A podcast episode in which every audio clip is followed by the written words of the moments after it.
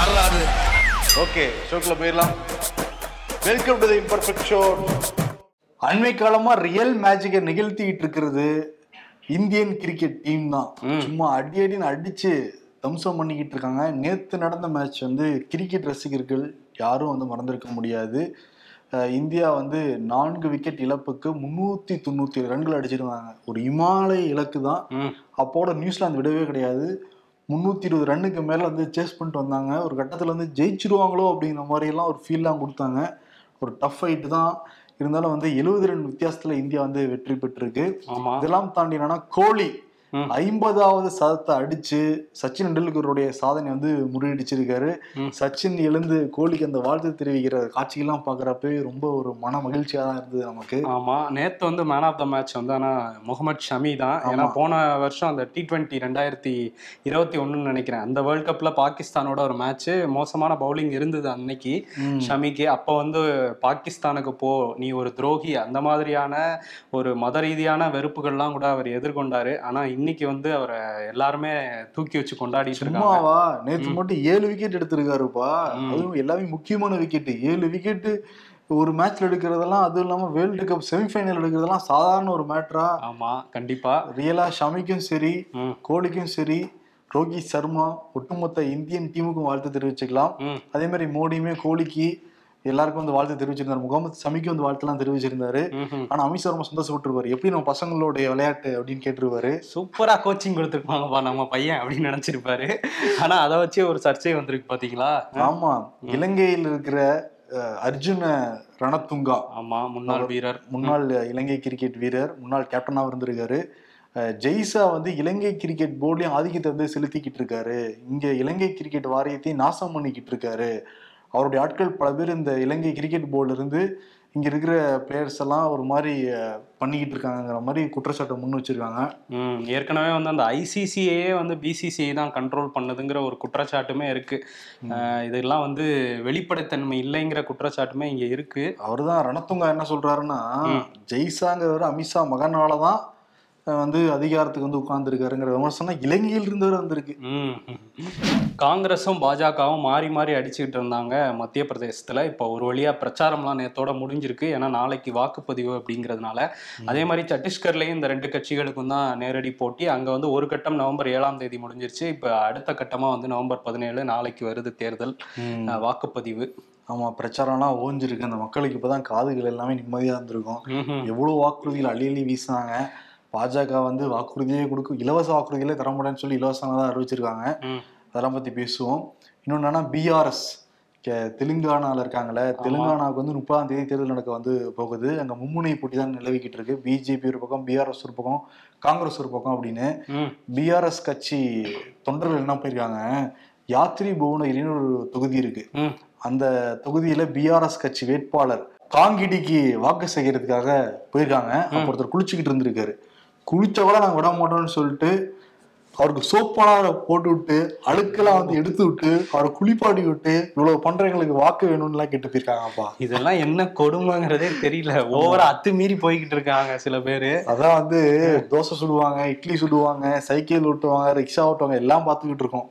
But soap போடுறது? Soap போடுறது பண்ணுவாங்க பட் இப்போ ரியலாவே சோப்பு போடுறதெல்லாம் நடந்துகிட்டு இருக்கு. ஆமா. அஹ் கொடுமையா தான் இருக்கு. அதே மாதிரி இன்னொரு கொடுமையான விஷயமே நடந்திருக்கு ஜம்மு காஷ்மீர்ல. டோடா அப்படிங்கிற பகுதியில பேருந்து ஒண்ணு வந்து பள்ளத்தாக்குல கவிழ்ந்திருக்கு. இதுல முப்பத்தொன்பது பேர் இதுவரையும் வந்து உயிரிழந்திருக்காங்க. பதினேழு பேர் வந்து காயமடைஞ்சு இப்ப சிகிச்சை வந்து எடுத்துக்கிட்டு இருக்கிறாங்க. அது ஒரு சோகமான செய்தி தான் எதுவுமே. மது போதையால நிறைய குற்ற சம்பவங்கள் நம்ம அடுத்தடுத்து சொல்லிக்கிட்டே இருக்கோம். அதுல இன்னொரு சம்பவமே ஆட் ஆயிருக்கு. திண்டுக்கல் மாவட்டத்துல கரையூர் அப்படிங்கிற ஒரு கிராமத்துல ஈஸ்வரன் அப்படிங்கிறவர் இருந்திருக்காரு. இவர் திருப்பூர்ல வேலை பார்த்துட்டு இருந்திருக்காரு. அந்த வேலையெல்லாம் விட்டுட்டு சில நாட்களுக்கு முன்பு தான் கரையூருக்கு வந்திருக்காரு. தினசரி குடிச்சிட்டு வந்து மது போதையில பல விஷயங்கள் பண்ணிட்டு இருந்திருக்காரு. தொல்லை கொடுத்துட்டு இருந்திருக்காரு. நேற்று முன்தினம் என்ன பண்ணியிருக்காருன்னா நைட் எல்லாரும் தூங்கிக்கிட்டு இருந்த சமயத்துல உள்ள வந்து அருவாள் எடுத்துட்டு வந்து தன்னோட மகள் மகளையே வந்து வெட்டியிருக்காரு. அந்த வெட்டுல இருந்து தப்பிச்சு வெளியே போன அவரோட மகள் வந்து மயங்கி விழுந்துட்டாங்க. அவங்க அம்மா செல்லாயி வந்து அங்க தூங்கிட்டு இருந்திருக்காங்க. அவங்கள வந்து வெட்டி கொலையே செஞ்சிருக்காரு. வெளியே வந்தவர் ரோட்ல அதாவது திண்ணையில படுத்திருந்த இன்னொரு பெரியவர் பெரியாண்டிங்கிறவரையுமே வெட்டி கொலை செஞ்சிருக்காரு. ரெண்டு மாடுகளை வேற வெட்டியிருக்காரு. இது எல்லாமே மது போதையால தான் நடந்திருக்கு. இப்ப காவல்துறை அவரை வந்து கைது பண்ணியிருக்காங்க. மது போதையால தமிழ்நாட்டில் தினம் தினம் அவ்வளோ அக்கிரமங்கள் அவ்வளோ அட்டூழியங்கள் அவ்வளோ கொலைகள் அவ்வளோ விபத்துகள் நடந்துகிட்டு இருக்கு. தமிழ்நாடு அரசு கண்டும் காணாம தான் இருந்துகிட்டு இருக்காங்க அந்த மேட்டரை. ஏன்னா பணம் நிறையா வருதுங்கிற ஒரே நோக்கம் தான் அவங்களுக்கு. இப்போ இதெல்லாம் தாண்டி எங்க போயிருக்காங்கன்னா சென்னை உயர்நீதிமன்றத்தில் ஒருத்தர் பொதுநல வழக்கு போட்டிருக்காரு. இந்த டெட்ரா பாக்கெட்ல எல்லாமே இந்த சாராய நிறுவனங்கள்லாம் விற்கிறாங்க அதெல்லாம் தடை பண்ணணுங்கிற மாதிரி ஒரு வழக்கு. அது தமிழ்நாடு அரசு வந்து இதை பற்றி டெட்ரா பாக்கெட்டில் சாராயம் விற்கிறதுக்கு நன்மை தீமையை ஆராயறதுக்கு நாங்க நிபுணர் குழு போட்டிருக்கோம்னு வேற சொல்லியிருக்காங்க. ஆல்ரெடி சாராயம் விற்கிறதே தப்புலாம் நான் பேசிக்கிட்டு இருக்காங்க அதுல டெட்ரா பாக்கெட்ல நீங்க கொடுக்க போறீங்களா குடிமகன்களுக்கு? இதுல எவ்வளவு பிரச்சனை இருக்கு அதுக்கெல்லாம் நிபுணர் குழு அமைக்கிறத விட இதுலதான் மும்முரம் காட்டியிருக்கு அரசு. இதை கோர்ட்ல வேற சொல்லியிருக்காங்க. பொதுவா தமிழ்நாட்டுல சொல்லுவாங்க மாமியாருக்கும் மருமகளுக்கும் என்னைக்குமே சண்டை ஒஞ்சதே கிடையாதுன்னு சொல்லிட்டு. விளையாட்டுக்கு சொல்றதா அது. அதே மாதிரி வந்து தமிழ்நாட்டுல இப்ப அரசியல் சூழலை பாக்குறப்ப ஆளுநருக்கும் ஆளும் அரசுக்கும் என்னைக்கும் வந்து ஒத்து போகிறதே கிடையாது. சண்டை போட்டுட்டு தான் இருப்பாங்கிறது தெரியுது. ஏன்னா தமிழ்நாடு அரசு உச்சநீதிமன்றத்துக்கே போயிருந்தாங்க. ஆளுநர் வந்து எந்த மசோதாவுக்கும் வந்து ஒப்புதலே கொடுக்கறது கிடையாது. டேபிள் வச்சுக்கிறாரு. உடனடியா ஒப்புதல் கொடுக்க சொல்லுங்கன்னு வந்து போட்டிருந்தாங்க. அந்த வழக்கு வந்து இந்த மாத இறுதியில வரப்போகுது. அதுக்குள்ள ஆளுநர் என்ன பண்றாரு சூடாயிட்டாரு போல இருக்கு. பத்துக்கும் மேற்பட்ட மசோதாக்கள் எல்லாத்தையும் திருப்பி தமிழ்நாடு அரசுக்கு அனுப்பிச்சு விட்டுருக்காரு. மொத்தம் பதினாலு மசோதாக்கள்ங்கிற தகவல் வந்துகிட்டு இருக்கு. இன்னும் அதிகாரப்பூர்வமா தமிழ்நாடு அரசு எத்தனை மசோதாக்கள்னு சொன்னாதான் வெளிப்படையா வந்து தெரியும் ம். எப்பயும் ஒன்னு ரெண்டு தான் அனுப்பிச்சு விட்டு இருப்பாரு இப்போ ஒட்டு மொத்தமா உச்சநீதிமன்றத்துக்கு நீங்க போறீங்க பதினாலு மசோதா. ரிஜெக்டட் அனுப்பிச்சு விட்டுருக்காரு ஆமா அனுப்பிச்சிருக்காரு. அதுல என்னன்னா பெரும்பான்மையான மசோதாக்கள். ஒண்ணு வந்து அந்த தமிழ்நாடு சித்தா சித்தா பல்கலைக்கழகம் அமைக்கணும் அப்படின்னு சொன்னதா திருப்பி அனுப்பிச்சிருக்கதா சொல்றாங்க. அஹ், மீதி அந்த வ- மசோதாக்கள் எல்லாம் வந்து அந்த துணைவேந்தரா இந்த பல்கலைக்கழகத்துக்கு அரசு தான் துணைவேந்தரை நியமிக்கணும் அப்படிங்கிற பாயிண்ட் சொல்லி அந்த சட்ட திருத்தம் பண்ண மசோதாக்கள் தான் அப்படிங்கிற தகவலும் வந்திருக்கு. ஸோ அதனால என்னோட பவரை நீங்க புடுங்க பாக்குறீங்கன்னு சொல்லிட்டு தான் இப்ப திருப்பி அனுப்பியிருக்காரு. ம். ஆனா உச்சநீதிமன்றத்துல நவம்பர் இருபதாம் தேதி பதிலளிக்க சொல்லியிருக்காங்க. தமிழ்நாடு ஆளுநரை சோ அதுக்கு முன்னாடி. ஆளுநரோட செயலாளரை பதிலளிக்க சொல்லியிருக்காங்க. செயலாளரும் ஆளுநர் ஒண்ணுதானே? ஆமா அவர் தரப்புல இருந்து பதிலளிக்க சொல்லியிருக்காங்க. சோ அதுக்கு முன்னாடி இந்த மூவ பண்ணியிருக்காரு. சரி தமிழ்நாடு அரசு என்ன பண்ண போறாங்க அப்படின்னு பார்த்தோம்னா அப்பாவு இப்ப என்ன சொல்லியிருக்காருன்னா சட்டமன்ற சிறப்பு சட்டமன்ற கூட்டத்தொடர் பதினெட்டாம் தேதி வந்து கூடுது. அப்படின்னு சொல்லியிருக்காரு. சனிக்கிழமை ஏன்னா வந்து திரும்ப அனுப்பிச்சிட்டாருல அதை வந்து திரும்ப சட்டமன்றத்துல நிறைவேற்றி உடனடியா திருப்பி ஆளுநருக்கே அனுப்புறதுக்கான வேலைகள்ல தமிழ்நாடு அரசு இறங்கி எவ்வளவு வேகமா இறங்குறாங்க பாரு. இன்னைக்கு வியாழக்கிழமை. நாளைக்கே வச்சா எல்லாரும் வெளியூர்ல இருந்து வர முடியாது. அதனால நாளை மறுநாள் எல்லா கட்சிகளும் வாங்க திருப்பி அனுப்பிடுவோம். ஏன்னா உச்சநீதிமன்றம் தெளிவா சொல்லிட்டாங்க. அது மாநில பட்டியல் இருந்துச்சுன்னா நிச்சயம் ஆளுநர் ஒப்புதல் கொடுத்து தான் ஆகணும்.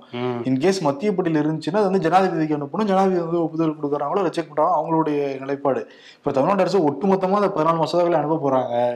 இவரு கடைசியில வந்து அப்ரூவ் கொடுத்து தான் ஆக வேண்டிய ஆகிப்போச்சு பதினெட்டாம் தேதி இவங்க வச்சிருக்காங்க. இருபதாம் தேதி கோர்ட்ல சொல்லணும். ஒரு மாதிரி நெருக்கடிக்குள்ளதான் ஆளுநர் வந்து இருக்காரு இப்ப. ஆமா. செக்மேட் வைக்க போய் கடைசியில் அவரே செக் பண்ணிட்டாரான ஒரு கேள்வி இருக்கு. ஆமா. இன்னொரு பக்கம் வந்து செந்தில் பாலாஜி ஏதோ சொல்ல வந்தீங்க? இல்ல அவரை தான் எடுக்க வந்தேன். நீங்க சொல்லிட்டீங்க. செந்தில் பாலாஜி. புழல் சிறையில வந்து அடைக்கப்பட்டார். கிட்டத்தட்ட ஜூன் பதினாலாம் பதினாலாம் தேதி கைது செய்யப்பட்டிருந்தார். அதற்கு பிறகு சிறைவாசத்துல தான் இருக்காரு. நேற்று திடீர்னு ஒரு உடல்நல குறைவு ஏற்பட்டிருக்கான் புழல் சிறையில கொஞ்சம் வாந்தி எடுத்திருக்காரு. லைட்டா மயக்கலாம் வந்திருக்கான் உடனடியா ஸ்டான் ஸ்டான்லி மருத்துவமனைக்கு வந்து கூட்டிட்டு வந்திருக்காங்க. அதன் பிறகு இன்னும் நிறைய மேல் சிகிச்சைக்காக ஓமந்தூராருக்கும் கொண்டு வந்திருக்காங்க. ஓகே. டாக்டர் வந்து செக் பண்ணிட்டு இருக்காங்களாம். அவருக்கு ஆல்ரெடி ஸ்டண்ட்லாம் வர வச்சிருக்காங்க. மூன்று அடைப்புகள்லாம் வர இருந்துச்சுல்ல மேற்கொண்டு ஏதாவது சிகிச்சை தேவைப்படுதாங்கிறத விவாதிச்சுட்டு இருக்காங்களாம் ஓகே விவாதிச்சுட்டு இருக்காங்க இன்னொரு பக்கம் அந்த அமலாக்கத்துறையோட பிடியில இருக்காரு அனிதா ராதாகிருஷ்ணன். அளவுக்கு அதிகமா சொத்து சேர்த்தாருன்னு ஒரு வழக்கு லஞ்ச ஒழிப்புத்துறை போட்டாங்க. ஏடிஎம்கே பீரியட்ல அந்த வழக்கை வந்து அமலாக்கத்துறையுமே பதிவு பண்ணி விசாரணை பண்ணிட்டு இருந்தாங்க சில சொத்துக்களையும் முடக்கி இருந்தாங்க இதை எதிர்த்து உயர்நீதிமன்றத்துல வந்து இந்த வழக்கு அமலாக்கத்துறை விசாரிக்க கூடாது சொத்துக்கள்லாம் ரிலீஸ் பண்ண சொல்லுங்கன்னுலாம் ஒரு வழக்கு போட்டிருந்தாரு அனிதா ராதாகிருஷ்ணன். அந்த வழக்கை நீதிபதிகள் எஸ் எஸ் சுந்தர் சுந்தர் மோகன் ரெண்டு பேர் வந்து விசாரிச்சிட்டு இருந்தாங்க நேத்து அது விசாரணைக்கு வந்தப்போ எஸ் எஸ் சுந்தர் வந்து நான் வந்து இந்த வழக்குல இருந்து விலகிக்கிறேன் அப்படின்னு சொல்லிட்டு தலைமை நீதிபதி வேற ஒரு நீதிபதியை நியமிப்பாருங்கிற மாதிரி சொல்லிட்டு காரணம் இல்லாம் காரணம் அங்க எதுவும் குறிப்பிடாம வந்து விலகி இருக்காரு ஓபிஎஸ் கடந்த ரெண்டு வருஷமா என்ன பண்ணிட்டு இருக்காருன்னு பாக்குறப்ப. வழக்கு போடுவாரு தேனிக்கு போவாரு. அப்புறம் அசோக் ஹோட்டல்ல மீட்டிங் போடுவாரு. இதே தான் பண்ணிக்கிட்டு இருக்காரு தொடர்ந்து. சரி வழக்கு போட்டு ஏதாவது சாதகமா அவருக்கு வந்திருக்கான்னு பார்த்தா அதுவும் கிடையாது. எல்லாமே இதெல்லாம் வந்திருக்கு. இருந்தா கூட விட மாட்டேன் இந்த கோட்டை சாமி. ஏதாவது ஒரு தீர்ப்பை எனக்கு சாதகமா வாங்கியே தீரும்னு சொல்லிட்டு அடம் பிடிச்சிக்கிட்டு இருக்காரு. உயர்நீதிமன்ற தனி நீதிபதி என்ன சொல்லியிருந்தாருன்னா இனிமேல் அதிமுக கொடியெல்லாம் பயன்படுத்தக்கூடாதுன்னு உத்தரவு போட்டிருந்தாரு. விட்டு இந்த வழக்கம் வரக்கூடாதுங்கிற ரேஞ்சுக்கு அவருக்கு ஸ்ட்ரிக்டா பேசியிருந்தாரு. இருந்தாலும் நான் அதை பண்ணுவேன்னு சொல்லிட்டு ஓபிஎஸ் என்ன பண்ணியிருக்காரு? உயர்நீதிமன்றத்துல மேல்முறையீடு செஞ்சிருந்தாரு. இன்னைக்கு ஆர் மகாதேவன் முகமது சபிக் அவங்க அமர்வுல வந்தது. தீர்ப்பு வந்து தே குறிப்பிடாம ஒத்தி வச்சிருக்காங்க. அவனோட நீதிபதிகள் என்ன சொல்லியிருக்காங்கன்னா இதுல லைட்டா தீர்ப்பு தெரியுது. ஒரு சாயல் இருக்கு அது அவங்க சொன்ன கருத்துலயே. இப்ப நிறைய பேர் அதிமுக சின்னத்தை வந்து பச்சை குத்தி இருப்பாங்க. இப்ப இந்த இடைக்கால உத்தரவால அவங்க கையில ஒன்றும் போயிட போறது கிடையாது. கொஞ்சம் அமைதியா இருங்க அப்படின்ட்டு இருக்காங்க. ஓகே. இதுவும் போச்சா ஓபிஎஸ்க்கு? ஆனா கூட விட மாட்டாரு. என்ன பண்ணுவாரு சொல்ல அடுத்து? உச்ச நீதிமன்றத்துக்கு அதேதான். இல்ல இது என்னன்னா இப்போ சில பேர் வேலைக்கு போக பயந்துக்கிட்டு படிச்சுக்கிட்டே இருப்பாங்கல்ல. இவருக்கு ஏன்னா வேற வழி இல்ல அடுத்து. அதனால வழக்கா போட்டு எப்படியாவது இருக்கணும்னு பாக்குறாரு. ஆனா இபிஎஸ் குரூப் எனக்கு தெரிஞ்சு அதை எப்படியாவது அழிக்கணும் கையில இருந்துன்னு கூட ஒரு நடவடிக்கை எடுப்பாங்கன்னு நினைக்கிறேன். இன்னொன்னு வேற சொல்லியிருக்காரு அவரு. அதிமுக தனியான எல்லாம் வெற்றி பெறவே முடியாது. ஆ. பாஜக கூட சேர்ந்தாங்கன்னா அதிமுக வெற்றி கிடைக்குமா?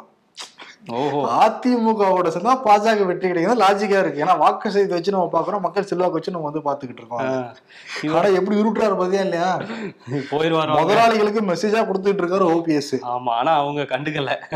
பல்வீர் சிங் விசாரணை கைதிகளோட பல் பிடுங்கிய விவகாரத்துல இவர் பேர் அடிபட்டுச்சு. அம்பாசமுத்திரத்துல விசாரணை கைதிகளோட பல்களை எல்லாம் கொடூரமா பிடுங்கி ஒரு மாதிரி கொடுமைப்படுத்தினாருங்கிற பிரச்சனை வந்தது. ரொம்ப நாளா அவர் என்ன பண்ணிட்டு இருக்காங்கங்கிற கேள்வி வந்து அந்த பகுதி மக்கள் மத்தியில அப்படியே இருந்தது. இப்போ அதுக்கு வந்து உயர்நீதிமன்றத்துல ஒரு தகவலா தமிழ்நாடு அரசோட வழக்கறிஞர் வந்து சொல்லியிருக்காரு. அவர் மேல குற்றப்பத்திரிகை தாக்கல் செய்ய தமிழ்நாடு அரசு அனுமதி கொடுத்துருக்குன்னு. ஆனா எவ்வளவு நாள் கழிச்சு பாருங்க ஜூனியர் தான் ரேப்பரா வந்திருக்கு. பல வழக்குகள் பல கமிஷன்லாம் அமைக்கிறாங்க. பட் இதுக்கு ரிசல்ட் இல்லைங்கிறதுனால நிறைய கேள்விகள் எழுப்பப்பட்டுச்சு அந்த கட்டுரையில. இப்போ ஆமா. இன்னொனுக்கு வந்து விட தெரிஞ்சிருக்கு. குற்றப்பத்திரிகை தாக்கல் பண்ணாதான் தெரியும் அதுல என்னென்ன இருக்கு அப்படின்னு. அதே மாதிரி தோழர் என் சங்கரையா நூத்தி ரெண்டு வயதுல வந்து காலமானார் எல்லாருக்குமே வந்து தெரியும். இன்னைக்கு அரசு மரியாதையோட முப்பது குண்டுகள் முழங்க அவர் வந்து பெசன் நகர் மயானத்துல வந்து இறுதி அஞ்சலி அவருக்கு நடைபெற்றது. இஸ்ரேல் ஹமாஸ் போர் வந்து நாற்பது நாட்களுக்கு மேலாக நடந்துக்கிட்டே இருக்கு தொடர்ச்சியாக இதில் வந்து சர்வதேச போர் விதிகள்ங்கிறது வந்து மருத்துவமனை மீதோ பள்ளிகள் மீதோ தாக்குதல் நடத்தக்கூடாது. ஆனால் இஸ்ரேல் என்ன பண்ணியிருக்காங்கன்னா அந்த போர் குற்றம் புரிகிற வகையில் அல் ஷீஃபா அப்படிங்கிற மருத்துவமனைக்குள்ளே வந்து புகுந்துட்டாங்க. அதை அந்த இஸ்ரேல் ராணுவமே வந்து வெளியே சொல்லியிருக்காங்க. அதில் கண்ணீர் புகை குண்டுலாம் போட்டு உள்ளே போய் சில விஷயங்கள்லாம் அங்கே பண்ணிட்டு இருக்காங்க தாக்குதலும் நடத்திட்டு இருக்காங்க சிலரை பிடிச்சு விசாரணையும் நடந்துகிட்டு இருக்கதா சொல்கிறாங்க எதுக்காக உள்ளே போயிருக்கோன்ட்டு இஸ்ரேல் ராணுவம் சொல்றாங்கன்னா அங்க வந்து அங்க ஹமாஸோட பதுங்கு குழிகள்லாம் அந்த மருத்துவமனையில தான் இருக்கு உள்ள. அதனால தான் நாங்க உள்ள போனோங்கிற மாதிரி சொல்லியிருக்காங்க. ஹமாஸ் வந்து இதை மறு மறுத்திருக்காங்க. எந்த உலக நாடு வேணாலும் இங்க வந்து செக் பண்ணிக்கலாம். இவங்க வந்து போர் குற்றத்துல ஈடுபடுறாங்க. நாங்க யாரும் உள்ள இல்லை அப்படிங்கிறத சொல்லியிருக்காங்க. பட் ஆனா இதெல்லாம் எங்க போய் முடியும்னு தெரில அங்க ஏற்கனவே நிறைய மருந்து தட்டுப்பாடு ஆக்சிஜன் தட்டுப்பாடால நிறைய பேர் உயிரிழந்துட்டு இருக்காங்க இந்த நேரத்துல உள்ள வேற போயிருக்கு. இதெல்லாம். தாண்டி உணவு தட்டுப்பாடு இருக்கு தண்ணீர் தட்டுப்பாடு இருக்கு. இது ரொம்ப ரொம்ப அத்தியாவசியம். தண்ணீர் உணவுங்கிறது தான். அதுக்கே தடை பண்ணி வச்சிருக்கு இஸ்ரேல். உலக நாடுகள்லாம் பார்த்துட்டு காணாத கண்டு காணாத மாதிரி தான் இருக்காங்க. ரொம்ப கொடுமை தான் இஸ்ரேலில் பண்ணுறது எல்லாமே. தீபாவளி எப்படி போச்சு? தீபாவளி எங்கம்மா போச்சு? கையில் இருந்த காசு போச்சு. அடுத்த வருஷம் நம்ம லைஃப் மாறிடும். ரெண்டாயிரத்தி இருபத்தொன்னு ரெண்டாயிரத்தி இருபத்தி ரெண்டு ரெண்டாயிரத்தி இருபத்தி மூணு ரெண்டாயிரத்தி இருபத்தி நாலுல இந்த ஜென்மத்துல மாறாது அப்படின்றாங்க. மாறும். நம்பிக்கை இருந்தா மாறும். ரெண்டாயிரத்தி பத்துகளிலேயே முகமது சமியும் நானும் ஒன்றாகன்னு சொல்லிட்டு சீமோர்ன்ட்டு சீமனோட போட்டோவை போட்டு விட்டுருக்காங்க. இந்தியா ஓன் த மேட்ச் அப்ப நியூசிலாந்து வாந்த ஹாட்ஸா அதான் இல்ல. ஷமி ஓன் த ஹார்ட்ஸ் அரசியல்ல இதெல்லாம் சாதாரணமாப்பா. இன்னைக்கு விருது நிச்சயம் வந்து மோடிக்கு தான் மோடி மேஜிக் பழிக்கும்னு சொல்லிட்டு ஆளுங்கட்சியும் பழிக்காதுன்னு சொல்லிட்டு எதிர்கட்சியும் தொடர்ந்து பேசிட்டே இருந்தோம் ஒன்பது வருஷமா. அது என்ன மேஜிக் நம்ம பார்க்கவே இல்லையே பார்க்கலன்னு நினைச்சுக்கிட்டே இருந்தோம். ஒரு வழியா அந்த குழந்தைகளால நீங்க நம்ம வந்து பார்த்துட்டோம். ம். காயினை வச்சு பின்னாடி புடநிலை தட்டுறதா அந்த மேஜிக் தெரிஞ்சிருக்கு. ஆமா. அதனால நம்ம ஜிக்கு ஜி பூம் பானே கொடுத்துடலாம். ஆனா அந்த குழந்தைங்களுக்கு காயினே வைக்காம ஏமாத்தினார் பாத்தீங்களா? ஆமா அந்த பையன் ஏமாந்துட்டான். அந்த பையனுக்கு புரியல அதனால. பல பேர் ஏமாறுவாங்களா? அவசரமா இருப்பாங்க. ஆமா. ஓகே இனிமே இந்த மேஜிக்கை பார்த்து உற்சாகமானதுனால ஜி பூம்பாங்க விருதே மோடிக்கு வந்து கொடுத்துட்டு விடைபெறலாம். நன்றி வணக்கம். நன்றி.